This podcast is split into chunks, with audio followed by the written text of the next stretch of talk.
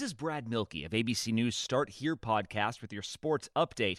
Down one star, the Golden State Warriors keep winning thanks to the rejuvenation of another. We'll explain coming up. You heard you could save big when you bundle home and auto with Progressive, so you went online to check it out. But then you saw a link for a survey about which type of bread you are. And now you're on question 17, barely scratching the surface of your bread identity. You always thought of yourself as a brioche, but are you actually more of a pumpernickel? Ah, yes. They said it was easy to save money bundling with Progressive, but they forgot about the rest of the internet. Progressive Casualty Insurance Company affiliates and other insurers. Bundle discount not available in all states or situations. Warrior star Klay Thompson is out for the 2021 season with a torn Achilles tendon, but in his absence, two time MVP Steph Curry has stepped up in a big way. Curry sits near the top of the league in points scored and three pointers made and set a new personal best with 62 points in a single game. This ABC Sports Update was brought to you by Progressive. Drivers who switch to Progressive can save an average of $668. HT Smartcast. You are listening to a Mint production brought to you by HT Smartcast. Good morning. I'm Shalini Umachandran, and this is Mint Light Morning Shot. a quick update on the news you need to know before you start your day. So grab a cup of coffee and let's get started.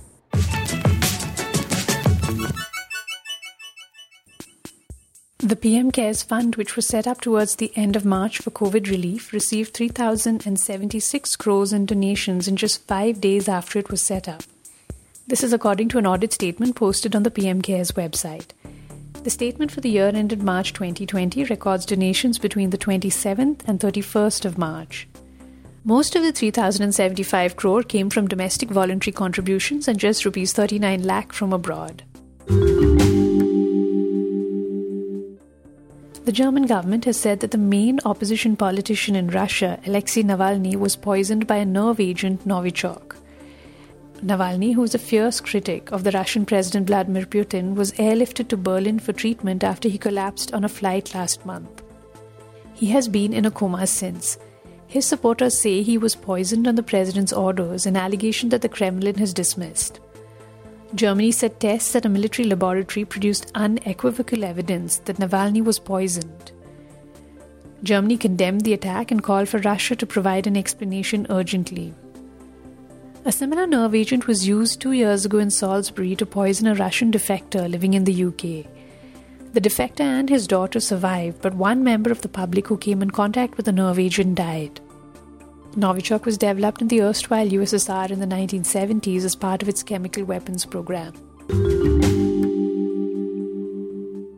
COVID 19 has killed more than 122,000 Brazilians, but it's also driven down poverty and inequality.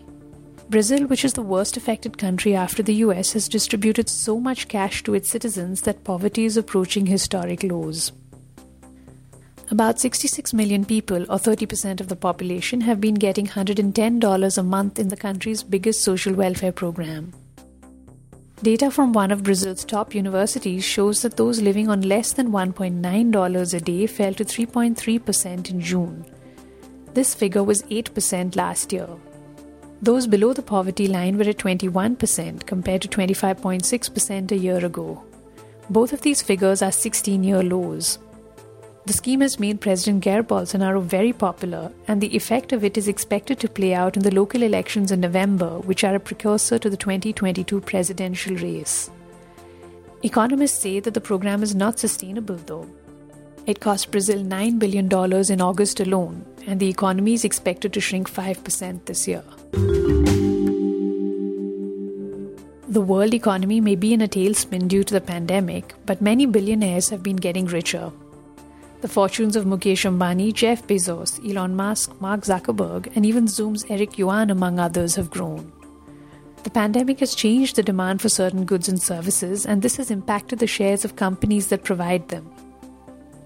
Knight Frank put out a report in March saying that the global population of ultra high net worth individuals grew 6.4% last year. Ultra high net worth individuals are those with assets of $30 million or more. Their numbers are likely to grow 27% by 2024 and it's India that's likely to lead the surge of the super wealthy. Despite a slowdown in the economy, between 2019 and 2024, the number of ultra high net worth individuals in India is likely to grow 73%. From 5,986 super rich people in 2019, we're likely to have 10,354 of them in 2024.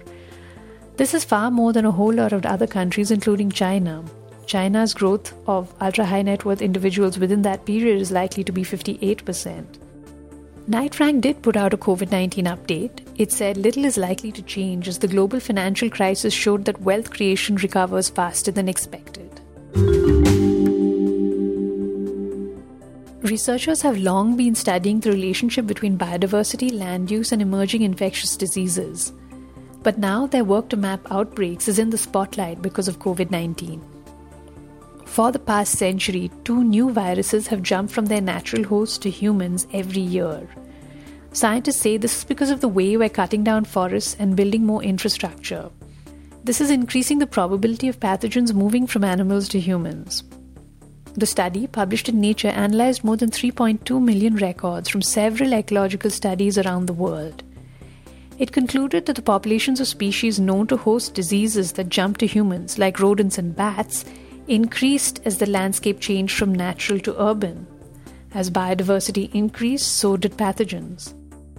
Another paper in Science says governments could cut the risk of future pandemics by spending between 22 and 33 billion dollars a year in efforts to curb deforestation and the wildlife trade. No one really looks forward to an in flight meal, but as the COVID 19 outbreak has grounded travel, airlines have started selling their meals to customers who are missing the taste of travel. Thai Airways began selling its meal boxes in April. In Hong Kong, Cathay Pacific is selling meals to airport staff. Indonesia's Garuda Airlines is offering its food as takeaway dinners on a tray. Even in countries like India, where flights have resumed, in flight meals are still not being served. JNS Nuts, which supplies American Airlines and United, was left with more than 22,000 kgs of nuts after flights were grounded. It's now selling luxury mixed nuts online. In Australia, Qantas sold business class pajamas, tea bags, and hand cream in care packs priced at $25. In Nigeria, in the capital of Abuja, an airline themed restaurant is offering customers the illusion of flight with windows painted with clouds and reclining seats. You are listening to Mint Light Morning Shot with Shalini Umachandran. You can reach out to me on Twitter at ShaliniMB or on Facebook and Instagram at HT Smartcast. To listen to more such podcasts, do log on to htsmartcast.com. This was a Mint production brought to you by HT Smartcast. HT Smartcast.